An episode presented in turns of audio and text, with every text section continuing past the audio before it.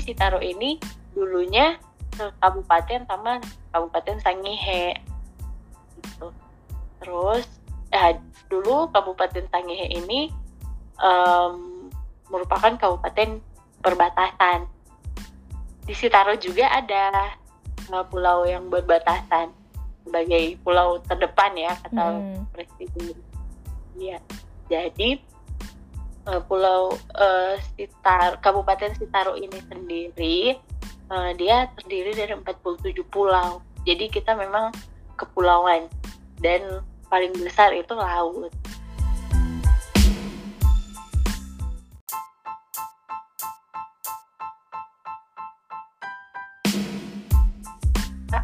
Nah, ada yang ada yang nggak terlalu mikirin tentang um, apa creature-creature yang kecil-kecil itu. Nah, biasanya binatang-binatang um, laut yang seperti nudibranch itu dia dia kebanyakan di tempat yang uh, berpasir atau bisa juga dibilang agak kotor. Halo, selamat datang di podcast Talingkar Nusantara. Di podcast ini, kita bakal jalan-jalan virtual keliling Indonesia sambil belajar tentang pariwisata berkelanjutan. Senang banget sih akhirnya kita bisa masuk ke episode 6 hari ini dan sekarang masih dengan aku Diana. Di episode kelima kemarin kita kan udah mampir ke Key Island di Maluku Tenggara. Nah, kali ini kita bakal geser sedikit nih ke Sulawesi Utara, tepatnya di Siau Island, Kabupaten Sitaro. Masih di Indonesia Timur ya. Dan kita bakal ditemenin sama narasumber, yaitu Kak Nadia. Halo Kak Nadia, gimana kabarnya di Siau? Halo Kakak Diana, kabar baik. Alhamdulillah. Iya. Sehat-sehat kan? Sehat-sehat. Mm -mm. Terima kasih. Jadi, uh, buat yang belum tahu nih, Kak Nadia ini sebenarnya salah satu alumni beasiswa Short Term Awards Sustainable Tourism Development Batch 5. Jadi kan kalau di awal kemarin kita udah sempat jelasin nih ada sekitar 24 alumni khusus untuk yang Short Term Awards Sustainable Tourism Development batch kelima dari programnya Australia Awards. Nah, Kak Nadia eh, pengalamannya kayaknya banyak juga ya di dunia diving dan underwater. Soalnya juga iya. punya pengalaman sekitar lima tahunan sebagai manajer di Limangu Diving Center, Siau, Kabupaten Sitaro. Dan juga ada beberapa proyek-proyek sosial yang udah dilakuin nih sama Kanadia. Contohnya ada uh, proyek dari Clean the Reef Project sejak 2019. Jadi Kanadia ini jadi tim koordinatornya. Kemudian yang terbaru ada juga proyek tentang Coral Reef Restoration Siau Island. Makanya karena dia nggak cuman aktif di bisnisnya tapi juga social project yang tetap kaitannya sama underwater banyak juga ya. Iya, sudah benar daging mungkin ya. Emang udah dari kecil kenal sama underwater? Iya, jadi dari kecil itu uh, papa saya uh, guide guide um, diving guide di salah satu di resort yang ada di um, hotel juga di Sulawesi Utara. Jadi masih kecil itu udah lihat-lihat, udah lihat bahwa ayah saya bawa tamu, menyelam gitu. Terus dari kecil itu mainnya memang di laut karena pernah main ski water ski wakeboarding gitu. Jadi hobinya ada di laut. Mantap banget. Aku kadang ini loh agak iri juga sama teman-teman yang dari kecil hidupnya udah di laut. Soalnya kalau aku kan tinggalnya di apa ya di tengah kota Madiun itu uh, uh, kalau di Madiun dia uh, ada gunung di dekat situ tapi yang nggak terlalu tinggi terus kalau sama laut jauh jadi bener-bener nggak terlalu mengenal laut maupun gunung cuman hmm. mainnya cuman di daratan biasa gitu berarti udah bisa divingnya sejak kecil juga atau sejak umur berapa nih saya belajar diving umur 14 tahun. Hmm, kira-kira SMP ya kalau 14 tahun Iya. itu. SMP kelas 2 deh, nggak tahu. Iya. Itu Itu juga pengalaman karena apa? Ya, pengalaman pertama diving gimana? eh, karena mungkin karena kita udah biasa di laut, jadi nggak takut, nggak takut lihat. eh, kan ada yang pas diving itu takut ke bawah-bawah, ada ikan lah, ada apalah di Mm-mm. dalam. Tapi waktu kalau saya waktu coba itu rasanya nggak takut karena udah biasa mungkin. Iya sih. Berarti kalau pertama kali belajar diving itu sama siapa? Sama papa juga ya? Nah, yang anehnya bukan aneh sih sebenarnya. Em, banyak yang bilang kalau orang tua yang ajarin anaknya nggak nggak bisa malah kecuali untuk kayak improve-nya gitu. Mm-mm. Jadi untuk ajarin pertama kali itu eh bule malah instruktur bukan papa tapi papa di bawah. Em, maksudnya lihat-liatin juga. Mm-mm. tapi bukan ajar yang pertama gitu. Katanya katanya nggak akan jadi kalau orang tua sendiri yang ngajarin. Nggak tahu ya. Tapi banyak kok yang bilang kayak gitu Itu eh apa ya? Kayak kepercayaan yang memang di sana doang, di eh, Siau doang atau rata-rata di Indonesia gitu. Misalkan ada yang pengen belajar diving, kalau orang tua sendiri yang ngajarin belum tentu bisa gitu anaknya. Eh, bukan cuma diving sih maksudnya ada ada juga tamu yang datang ke Riau Mm. mereka juga bilang kayak gitu Ah, Eh, mungkin bukan cuma diving mungkin Mm-mm. eh, juga misalnya belajar pelajaran gitu kalau Iya orang tua yang ngajarin beda kan dengan guru yang ngajarin iya kayak gitu iya iya. atau mungkin eh, agak melawan misalnya Hmm. dibilang jangan jangan lepas regulatornya ntar dilepas misalnya Mm-mm-mm. karena anak-anak kan biasanya ngelawan suka Iya, iya, ngelawan iya. kalau orang tua yang bilangin iya Karena ini juga Kayaknya mungkin karena apa faktor kalau anak itu kan interaksi dengan orang tua juga lebih eh, banyak kan dibandingkan sama guru gitu. Jadi kalau sama Iya. guru sama orang lain lebih sungkan. Misalkan Iya, mau mungkin. bandel.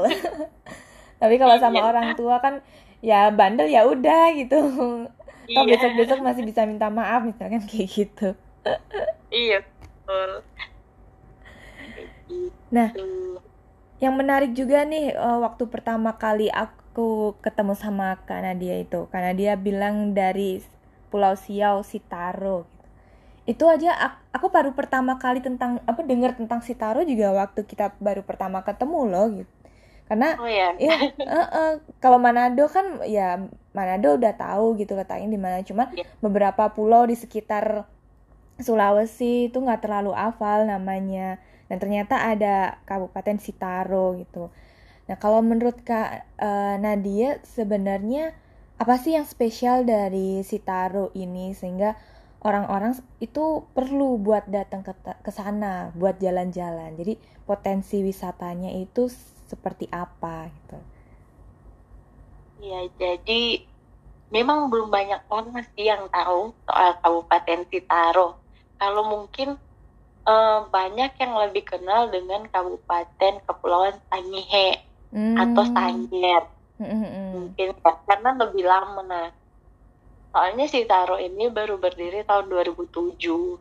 Jadi masih sementara pembangunan, masih masih ya masih ada pembangunan-pembangunan berbeda dengan yang Sangihe. Jadi Sitaro ini dulunya eh, kabupaten sama Kabupaten Sangihe. Terus eh, dulu Kabupaten Sangihe ini em, merupakan kabupaten perbatasan. Di Sitaro juga ada eh, pulau yang berbatasan sebagai pulau terdepan ya kata Hmm. presiden. Iya. Jadi eh, pulau eh, Sitar Kabupaten Sitaro ini sendiri eh, dia terdiri dari 47 pulau. Jadi kita memang kepulauan. dan paling besar itu laut. Jadi di sana itu um, potensi wisatanya paling besar karena kita paling besar adalah laut. Jadi salah satu potensi wisatanya adalah diving. Hmm. Terus juga pokoknya uh, di sana kalau diving ya masing-masing daerah punya masing-masing site itu punya ciri khasnya masing-masing. Jadi saya cuma bisa bilang ya Istitaro indah kan bukan bukan mau bilang yang lain tidak indah uh -uh. kan tapi di Istitaro juga indah dan um, buat teman-teman yang mau datang worth it lah gitu terus di Sitaro sendiri karena masih sementara dibangun jadi um, wisata-wisatanya banyak yang wisata di alam. Seperti hmm. ada Pulau Mahoronya. Nah, Pulau Mahoro ini kalau nggak salah tahun 2017 apa 2018 masuk di nomor 3 Hidden Paradise yang diselenggarakan oleh Anugerah Pesona Indonesia. Gitu. Jadi pantainya itu benar-benar bagus. Terus di sana itu ada pantai air panas. Nah, itu biasanya kan hot spring water itu ada di di pegunungan. Mm-hmm. Ini ada di pantai nih. Jadi ini bisa memang benar-benar jadi daya tarik juga buat uh, wisatawan. Uh, saya sendiri bawa tamu ke sini dan mereka memang benar-benar suka ke sini. Apalagi di sini kan bisa lihat sunset. Jadi mereka itu sambil berendam air panas lihat sunset tuh gitu.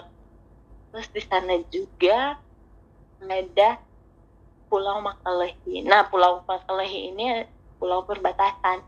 Perbatasannya itu dengan um, Malaysia. Malaysia yang di Kalimantan Pulau Kalimantan itu. Oh. di mm, jadi di Pulau Makelki ini ada danau. Pulaunya nggak besar. Uh, kata teman aku yang pernah ke Misol, mm-hmm. katanya Misol lebih besar dari pulau ini.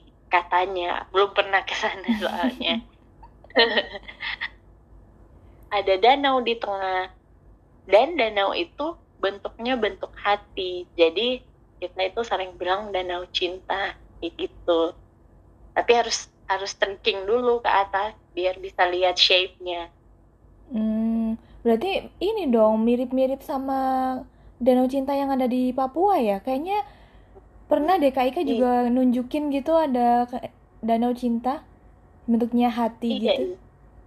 Iya, pernah lihat juga yang Kak Ika uh -uh. sama Pak Dedi mungkin itu kasih lihat. Iya, iya. pernah. iya. Iya ini Danau Cinta Pulau Makalehi itu. Terus itu... di sana, nah, Berarti ini ya, uh, di antara 47 pulau yang ada di Kabupaten Sitaro itu memang benar-benar punya karakteristik masing-masing gitu ya. Yang bisa yeah. menarik orang buat datang ke sana. Dan Siau itu juga salah satu yang sekarang karena dia tinggali kan, itu punya uh, daya tarik underwater gitu. Iya. Terus yang 47 pulau itu cuma 10 pulau yang berpenghuni. Oh. 37 Nah, Pulau Mahoro yang itu, uh -uh. yang tadi saya bilang itu, itu nggak berpenghuni juga. Nah, di situ juga bisa diving di Pulau Mahoronya di sekitarnya itu terus di Pulau Makalahi itu itu bagus sekali juga divingnya diving spotnya mm-hmm. di situ um, yang pebulu tangkis atlet bulu tangkis Indonesia mm-hmm.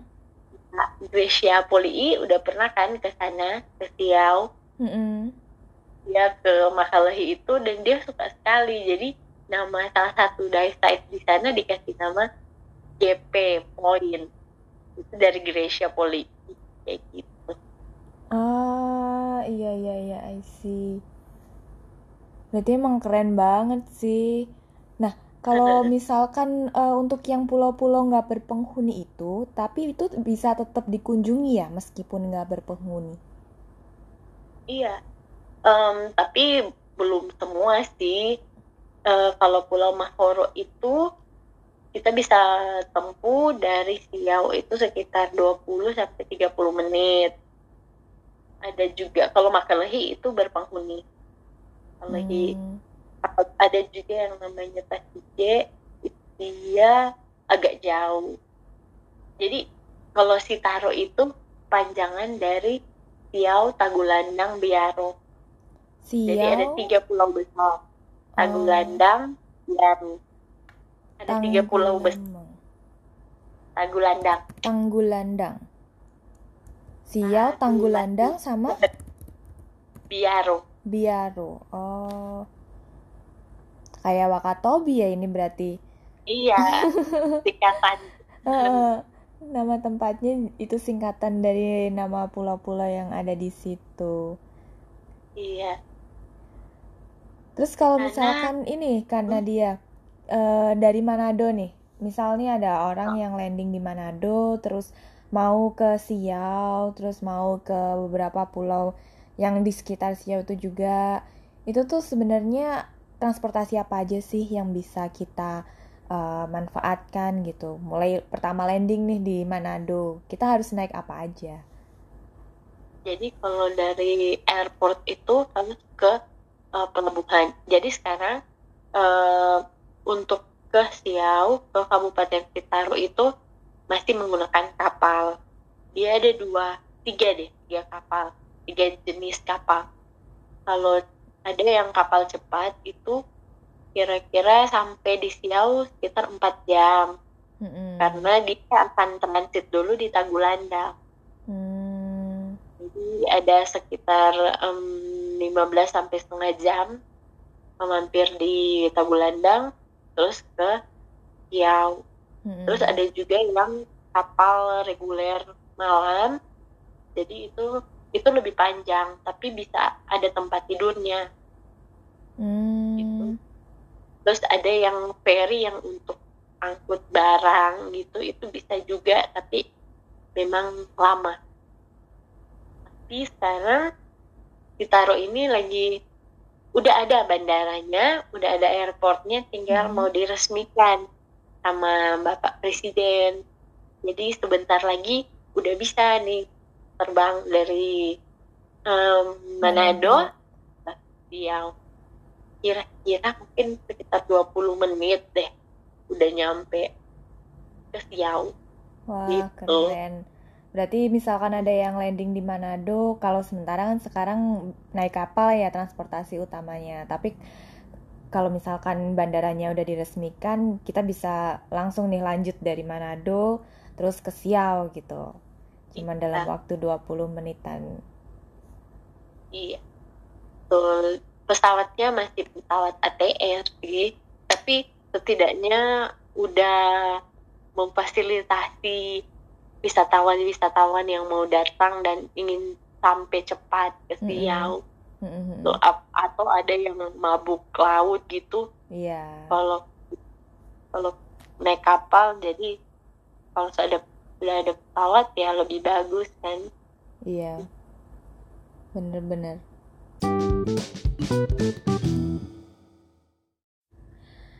Nah, kita lanjut nih mau ngobrolin tentang Clean the Reef Project. Kan uh, karena dia ini juga salah satu tim koordinator dari Clean Reef Project yang udah diinisiasi sejak tahun 2019. Mungkin bisa diceritain sedikit nih sebenarnya Clean the Project itu seperti apa sih karena dia dan awalnya bisa join terus jadi tim koordinator di Siau itu gimana ceritanya? Jadi uh, sebenarnya uh, Clean Reef Project ini atau dulunya itu menggunakan istilah sapu laut di Siau.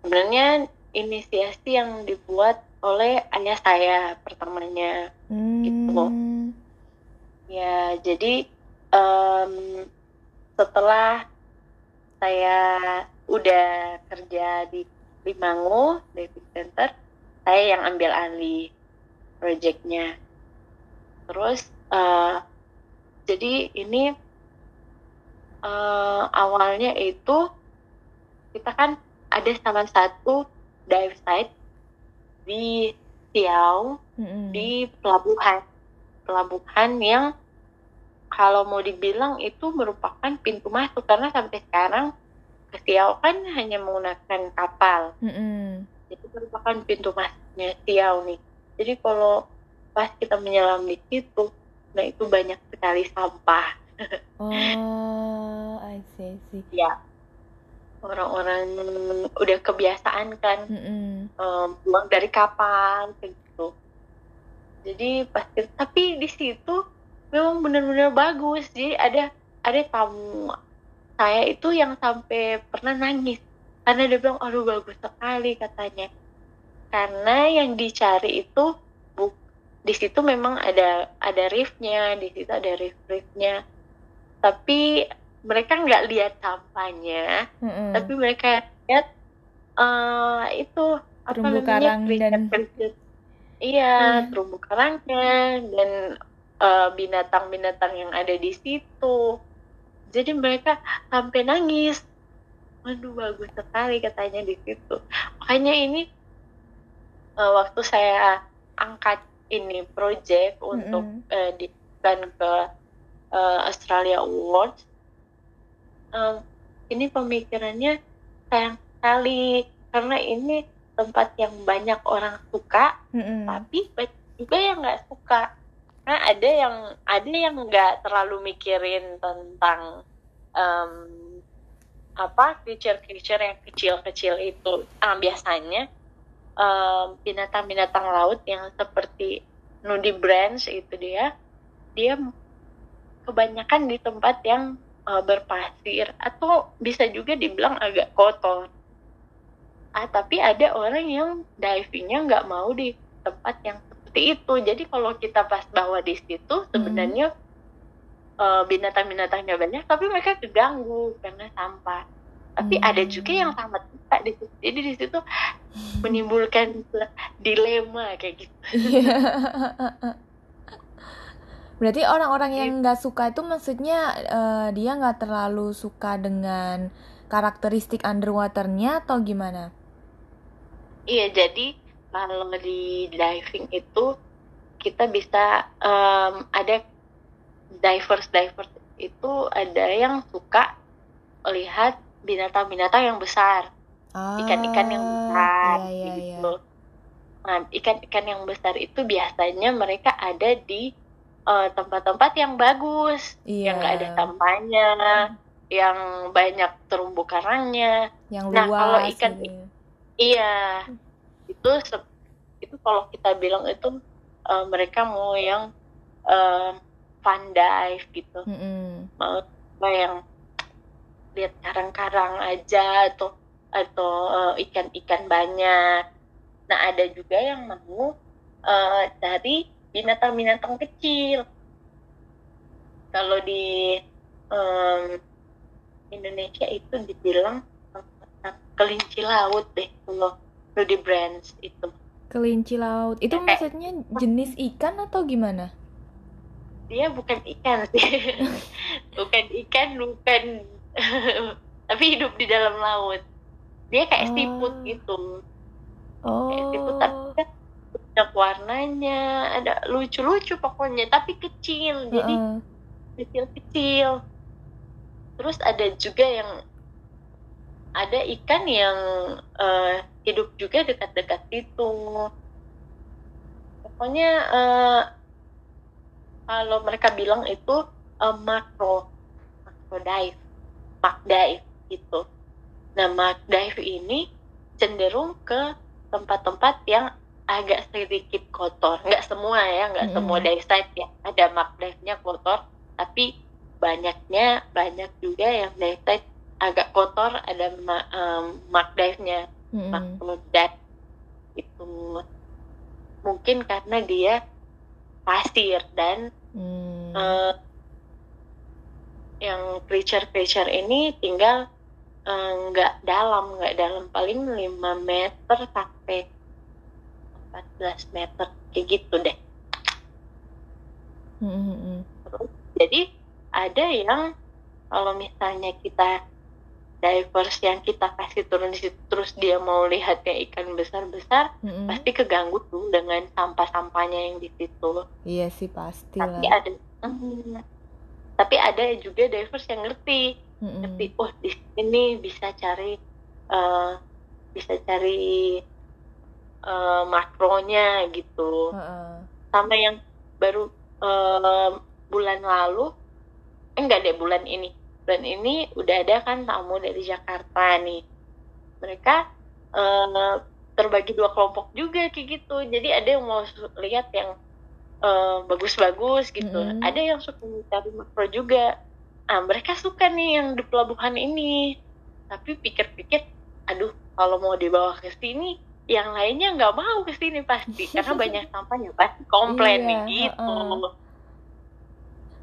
jadi terus itu turis-turis kan nggak mau pasti lihat pelabuhannya kotor Mm-mm. gitu. Berarti eh, dengan adanya Clean the Reef Project ini sebenarnya manfaatnya itu apa aja sih eh, karena dia maksudnya oke di bawah laut itu bisa jadi lebih bersih cuman kan tadi ternyata ada beberapa hewan-hewan laut atau mungkin makhluk hidup laut yang justru eh, habitatnya itu di tempat-tempat yang nggak terlalu bersih gitu. Nah itu gimana nih peran dari Clean the Reef Project buat yang perkembangan underwater di sekitar Siau? jadi ya jadi hasilnya itu memang uh, waktu saya saya bawa ke Australia Awards itu memang dia lebih bersih di dalamnya Hmm. Terus?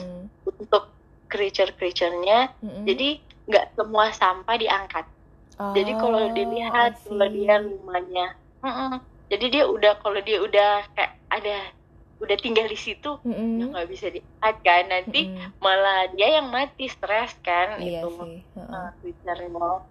Uh, gitu. Jadi lihat dulu, lihat dulu apa Hmm. kalau misalnya ada udah ada reef juga yang tumbuh di situ udah keikat gitu dengan Hmm. udah tumbuh tumbuh karang atau apa ya nggak bisa diangkat karena udah udah menyatu Iya dengan udah jadi alam satu. Heeh, heeh. kasihan kan nanti mati Iya. heeh. Berarti bisa sekaligus ini ya kayak edukasi teman-teman yang misalkan nih mau ikutan Clean the Reef Project buat ngebersihin Iya. sampah di bawah eh, di bawah laut gitu. Terus sekalian edukasi ternyata oke kita memang membersihkan sampah dan kotoran yang ada di bawah laut, tapi kita juga tetap harus mempertimbangkan posisi sampah itu di mana. Apakah udah menyatu sama karang atau udah jadi rumah makhluk-makhluk yang ada di bawah laut gitu. Karena kalau misalkan kita mindsetnya cuman yang penting ngebersihin sampah itu sampai bersih dan lautnya kelihatan bersih banget. Cuman kan yang tinggal di bawah laut bukan kita, tapi ada Iya, makhluk-makhluk bawah laut yang lebih paham mana sih sebenarnya yang masih bisa ya udah dibiarin di situ, tapi mana yang oke ini bisa diangkat gitu biar laut bisa lebih bersih. Iya, betul. Jadi kita eh, di sini kerjasama sama-sama dengan diving komunitas yang ada di Riau terutama. Hmm. Eh, project ini pun sebelum eh, ke Australia Awards pernah Hmm. juga ke Sangihe. Pernah kita Hmm. panggil teman-teman, tapi bikinnya di Sangihe. Jadi diajarin ke Hmm. mereka caranya dan apa-apa aja yang mau diangkat. Gitu Hmm. memang sangat penting sih untuk eh, apa berhubungan langsung dengan komunitas, Iya. mem- melibatkan komunitas. Mm-mm. Karena kalau cuma sendiri nggak bisa. Iya, pasti dong. Berarti selama ini tuh eh, yang ikut project ini mayoritas komunitas ya? iya, tapi waktu kalau kalau misalnya waktu kita mau eh, mau bikin nih, mau Mm-mm. angkat sampah hari, terus pas ada tamu, Mm-mm. kita panggil tamu juga untuk angkat dan mereka Hmm. sangat sangat sangat senang. Bisa jadi experience baru soalnya buat Iya. mereka kan. Iya betul. Nah, biasanya lebih banyak ini uh, wisatawan mancanegara atau wisatawan Nusantara sih kemarin-kemarin yang ikutan proyek ini? Uh, mungkin karena kalau perbedaannya um, mancanegara dan dalam negara uh, itu kalau mancanegara tiap saat itu mereka ada maksudnya kan mereka liburnya sekaligus mm -hmm. jadi mereka datang-datang kalau mm. um, domestik itu mereka kan kebanyakan uh, cari liburnya dulu iya gitu sih. terus mereka padat padat padat uh, jadwal divingnya kayak tiga hari se uh, sehari itu tiga kali mm. terus sampai padat-padat jadi agak susah kalau mau diajak gitu untuk um, bukan sebenarnya nggak susah sih cuman um, apa ya um, mungkin karena itu terlalu sibuk jadi hmm. Nggak tepat panggil aja gitu. Kalau mancanegara sih mereka karena mereka kan dalam libur gitu. Jadi hmm. diajak ya mereka. Oke. okay durasi liburannya yang domestik itu emang lebih pendek gitu ya dibandingkan iya. negara. Makanya iya. uh, ketika orang-orang Indonesia liburan, apalagi kan ke Siau gitu, bener-bener langsung dipadetin jadwalnya karena kesempatan iya, ke sana belum tentu datang lagi nanti. Iya, betul. Mereka biasanya tuh suka ambil kalau misalnya ada libur tuh hari Kamis misalnya. Hmm. Jadi mereka udah ambil cuti cuma berapa hari kan itu yeah. cutinya. Hmm. Gitu. Terus uh, setelah project Clean the Reef tadi itu project di tahun 2019. Nah, di tahun 2020 karena dia punya project baru atau mungkin ngelanjutin yang Clean the Reef kemarin tapi sambil ngelakuin aktivitas atau kegiatan-kegiatan lainnya gitu. Iya, jadi um, project yang tahun 2020 itu namanya Coral Reef Restoration atau bisa juga kita bilang itu transplantasi karang. Jadi uh, uh, uh. seperti uh, kalau kita udah angkat-angkat sampahnya, uh -uh. nah sekarang kita harus restorasi karang uh -uh. yang rusak kan. Uh -uh. Jadi atau penanaman karang kita bikin uh, apa transplantasi karang Nah, proyek ini ada kerjasama sama-sama dengan bank daerah Sulawesi Utara. Hmm. Jadi gitu. Jadi di uh, dekat pelabuhan itu, uh, jadi di situ kan pesisir tuh. Hmm. Jadi dek itu juga ada tempat yang bagus sekali juga. Tapi ya itu masih dekat pelabuhan masih ada sedikit kotor juga. Tapi Nah ini bagusnya dengan komunitas pas mereka mau diving meskipun nggak di tempat project yang tadi di mana pun mereka lihat komoditas mm-hmm. tempat sampah juga pas diving diving oh mereka lihat dari sampah mereka ambil mm-hmm. udah jadi edukasi juga ke mereka terus ini diajak juga untuk ikut sama-sama uh, ke restoration ini gitu. Nah, kalau yang juga yang tahun 2020 kemarin berarti mayoritas pesertanya atau teman-teman yang ikut uh, project restorasi karang itu lebih ke mancanegara atau domestik? Karena kan kalau 2020 kemarin kan istilahnya udah mulai pandemi dan border iya. juga mulai ditutup gitu. Iya, jadi yang kemarin itu uh, cuman komunitas kita aja di Siau karena hmm. uh, di Siau tahun kemarin itu memang uh, dan juga uh, mancanegara belum bisa ya waktu tahun lalu datang ya kan hmm. itu jadi um, masih kita kita dulu kita kita komunitas di Siau ya untuk para restoration gitu. terus sebelum sebelumnya juga um, ada nih uh, bukan project sih kalau dibilang itu yang jadi kita um, ikut uh, World Cleanup Day itu salah satu organisasi juga organisasi yang um, angkat sampah seluruh dunia itu terus di situ karena saya kan sebagai leader Citaro Mm-mm. jadi uh, itu kerjasama sama komunitas sangat-sangat wah karena banyak sekali komunitas Heeh. yang dilibatkan di situ. Jadi uh, jadi uh, di situ bukan cuman uh, di dalam lautnya aja kita bersihkan. Dan di pesisirnya juga di uh, pantainya.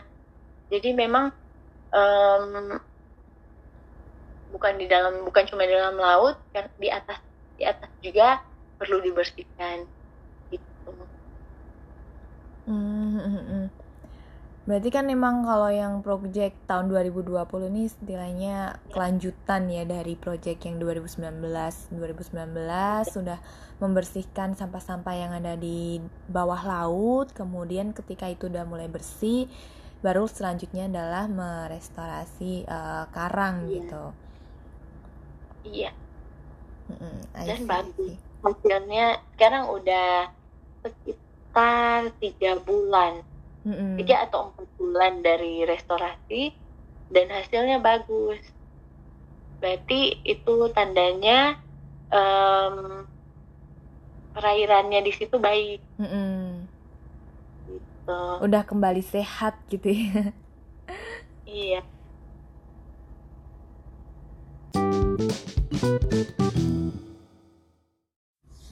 Oke, jadi seru banget sih tadi kita ngobrol tentang Clean Reef Project, terus Coral Reef Restoration Restoration Project di Siau Island. Setelah uh, Kanadia dan teman-teman yang ada di Siau membersihkan underwater di, di lautan Siau, kemudian setelah itu step selanjutnya adalah merestorasi karang-karang yang ada di sana. Dan ternyata tadi Kak juga sempat nyebutin kan kalau ternyata hasilnya sampai sekarang itu udah cukup bagus gitu menandakan bahwa laut yang ada di Siau bisa kembali sehat gitu, seperti semula.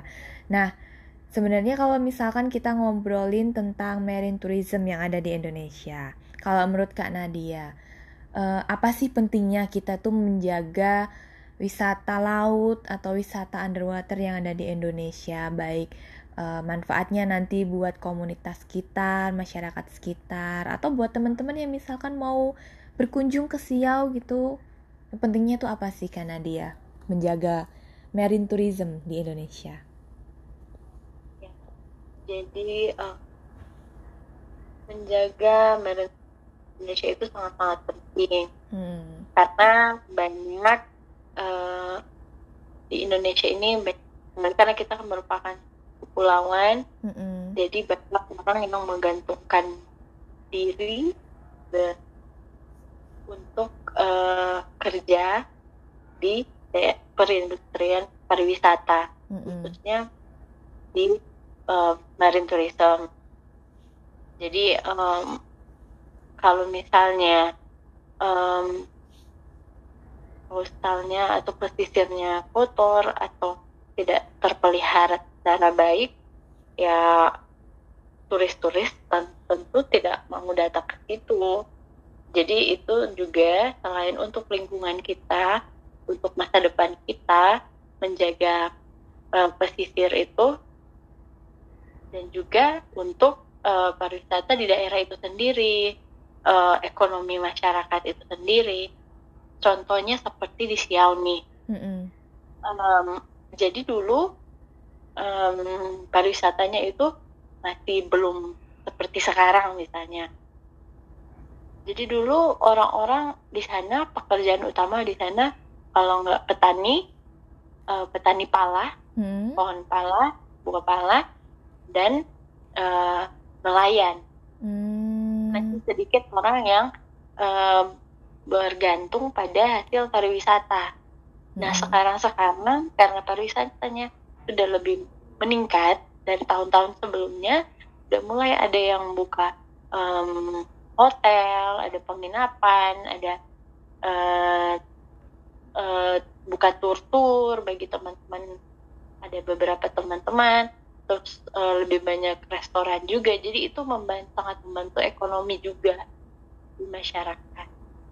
Seperti gitu Berarti ini ya, three bottom line-nya itu benar-benar ya bisa terlaksana atau terimplementasikan dengan baik gitu. Gimana iya eh, pariwisata itu bisa memberikan manfaat buat masyarakat di sekitar, terutama dari segi eh, ekonomi juga dan gimana pariwisata itu juga tetap bisa memberikan dampak positif buat lingkungan gitu. Makanya Iya. dengan adanya Clean the Reef Project tadi, kalau misalkan ada teman-teman yang mau jalan-jalan tapi ternyata kita juga bisa loh tetap eh, menjaga lingkungan waktu kita liburan di destinasi yaitu salah satunya bisa juga kita ikut ke Clean Reef Project buat ngebersihin sampah-sampah yang ada di underwater kayak gitu. Terus eh, sebenarnya manfaat dari kita menjaga karang itu sendiri juga tuh apa aja sih Kanadia? Jadi misalkan nih kita kan tadi udah membersihkan underwater, terus kita melakukan restorasi karang gitu. Dan ketika karang itu bisa tumbuh dengan lebih sehat, lebih kuat, itu manfaatnya apa aja? Iya, jadi salah satunya itu eh, karang itu bisa menahan ombak. Salah satu peran dari karang itu menahan ombak. Hmm, hmm, hmm. Jadi eh, kalau ada kan biasanya kota-kota itu di pinggir di pesisir kan. Mm-mm. Jadi kalau ada ada karang-karangnya, jadi mungkin tidak akan sampai ke kotanya. Mm-mm. Oh ini kayak ini ya waktu ada ombak kan yang dulu aku pernah nanya juga gimana kabarnya di Manado soalnya ada berita ombak gede dan ternyata eh, itu udah bisa ditepis juga sama pemecah ombak ya. Iya. Jadi kalau sedikit sedikit agak eh, lari sedikit ya. Eh, jadi di di pesisir itu ada tiga ekosistem utama. Oke. Jadi ada ada mangrove, ada Mm-mm. mangrove, ada lamun dan ada karang. Hmm, mm, Nah, mm. Jadi ketiga-tiganya ini ada pembaca ombak. Jadi kalau misalnya Ah, dia cuma ada karang ya, ada mm-mm, karang. mm-mm. Lamun juga seperti itu. Dan lebih kokoh lagi kalau ada mangrove. Seperti itu. Hmm. Oke oke. Nah Itu ini men- nih. Nah, sedikit dari ketiga eh, ekosistem ini. Tapi masih banyak lagi eh, peran-perannya, baik dari sisi ekonominya, sisi Mm-mm, pariwisatanya, masih banyak lagi. mm. Seperti itu. Nah, ternyata emang bener penting banget ya buat kita ngejaga m- semua makhluk hidup yang ada di Iya. bawah laut, heeh, yang ada di laut lah khususnya. Iya. Soalnya mereka juga Uh. punya peran penting sebenarnya buat eh, kayak tadi ternyata karang itu salah satu yang bisa digunakan untuk memecah ombak ketika ada gelombang tinggi. Iya. Mm-mm. Iya karena dia nggak kerasa nih kita udah kayaknya setengah jam lebih deh 40 menitan mungkin kita ngobrol saking asiknya. Berarti kalau misalkan nih ada lupa teman-teman iya. Kalau misalkan ada teman-teman yang pengen main ke Siau, ke Sitaro gitu. Sebenarnya udah seberapa siap nih yang di Siau menerima kembali wisatawan baik domestik maupun mancanegara. Soalnya kan kita udah mulai ini kan sekarang kondisinya kalau dibilang mulai aman sih sebenarnya memang belum belum aman banget gitu. Tapi Iya. setidaknya vaksin kan udah mulai didistribusikan, kemudian eh, aktivitas pariwisata juga secara perlahan udah mulai dibuka sedikit demi sedikit gitu. Iya. Pasti akan ada saatnya nih teman-teman udah mulai bosen di rumah aja. Terus ya misalkan nanti vaksin juga udah distribusikan secara maksimal dan kita bisa beraktivitas dengan lebih nyaman lagi gitu. Pasti kan banyak juga yang pengen ke Siau. Nah, mungkin bisa diceritain seberapa siap nih Siau buat menyambut kembali wisatawan mancanegara maupun wisatawan Nusantara. Nah, kalau sekarang eh, masih diterapkan screening nih. Kalau mau Siau nih, Hmm. ada screening yang bersuhu mm-mm, um, dan harus ada rapid test antigen untuk mm-mm. sampai sekarang ya. Iya, iya. Nah, jadi em, kemarin tahun kemarin itu kita uh, pemerintah Siau itu benar-benar ketat. Mereka memang sangat-sangat ketat harus ada rapid lah. Padahal di tempat lain itu belum ada hmm. jadi kita itu sampai kalau bulan Oktober apa November hmm. belum ada covid jadi kita pernah di Taro ini pernah uh, ada penghargaan zero covid hmm. Uh, jadi sampai sekarang pun masih agak ketat di Siau. Mm-hmm. Tapi kan kalau misalnya teman-teman dari Jakarta atau dari uh, yang harus menggunakan um, pesawat untuk sini ke Manado, mm-hmm. Kan udah ada rapid kan. Jadi uh, rapidnya per tiga hari kalau ke Siau. Nah, terus di setiap hotel, setiap uh, penginapan juga um, sebelum masuk juga ada screening untuk cek tubuh, dan lihat uh, hasil rapid juga mm-hmm. tapi memang uh, harus kan seperti itu kalau yeah, sekarang ya yeah. Itu udah jadi kayak kebiasaan di, baru lah ya buat iya, kita hmm. cuci tangan disediakan hmm. terus uh, di dalam kamar-kamar hotel ada disinfektan disediakan hmm. jadi mereka nggak takut kalau misalnya ada ketinggalan mungkin atau harus ada disediakan hmm. terus uh, untuk di sektor diving sendiri seperti biasa disediakan cuci tangan, um, sanitizer, persediaan. Nah kita kalau di diving itu ada dari dulu sih harus ada persediaan tabung oksigen. Hmm, iya sih kalau diving pasti. Iya. Dan sekarang harus digunakan. Oh, maksudnya bukan harus digunakan juga, tapi harus memang harus ada karena kan hmm. kan COVID menurunkan saturasi oksigen kan yeah. jadi kita memang uh, bisa langsung dipakai gitu mm-hmm. terus obat-obatan yang uh, ada uh, kaitannya dengan kayak misalnya disediakan minyak kayu putih atau mm. yang uh, persiapan untuk covid atau flu lah bedanya mm. gitu mm-hmm. nah, terus selalu diingatkan untuk 3M mm-hmm. gitu Iya pokoknya protokol kesehatan itu benar-benar diimplementasikan, dijalankan, uh, dijalankan iya. dengan maksimal biar kita bisa jalan-jalan dengan lebih nyaman ya kan di saat-saat iya. pandemi kayak gini. Iya, itu sekali kita. Iya. Oke, seru hmm. banget sih obrolan kita hari ini belajar banyak juga nih tentang marine tourism.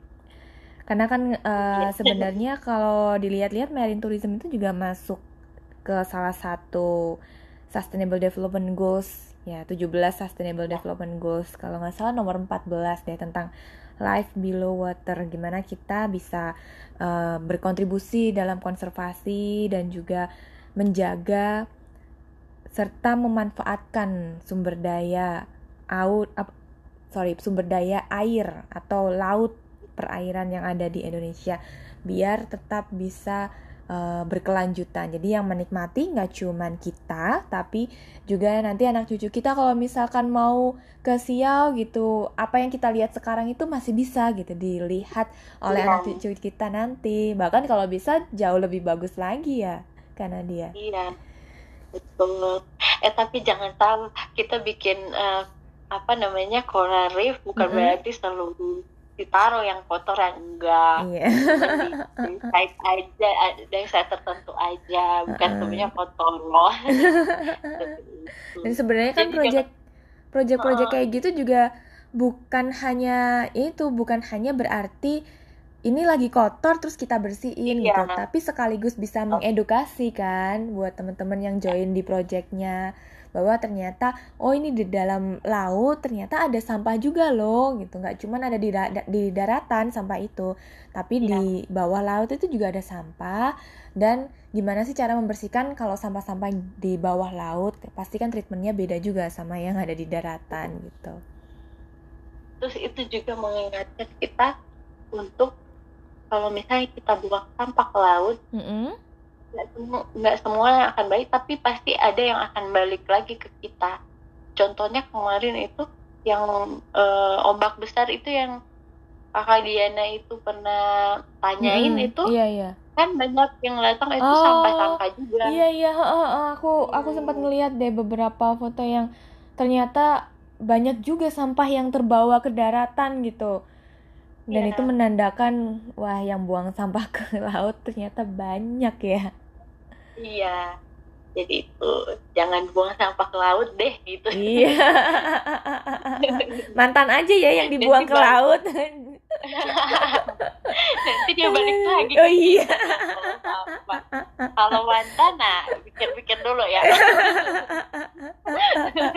ya udah di, dibuang di tempatnya aja deh kalau gitu biar nggak Iya, balik-balik lagi Iya. Thank you Kak Nadia, makasih banyak buat Iya, sharing-sharingnya hari ini gitu. Terima kasih banyak udah diundang juga. Iya, Kalian sampai berjumpa lagi ya kita di sesi-sesi Talingkar Nusantara selanjutnya. siap. Terima kasih banyak semua. Iya, oke. Buat teman-teman yang masih penasaran, nanti eh, di episode yang selanjutnya Talingkar Nusantara bakal ngebahas apa aja. Tetap harus eh, tongkrongin ya podcastnya Talingkar Nusantara. Oke, sampai ketemu lagi kita.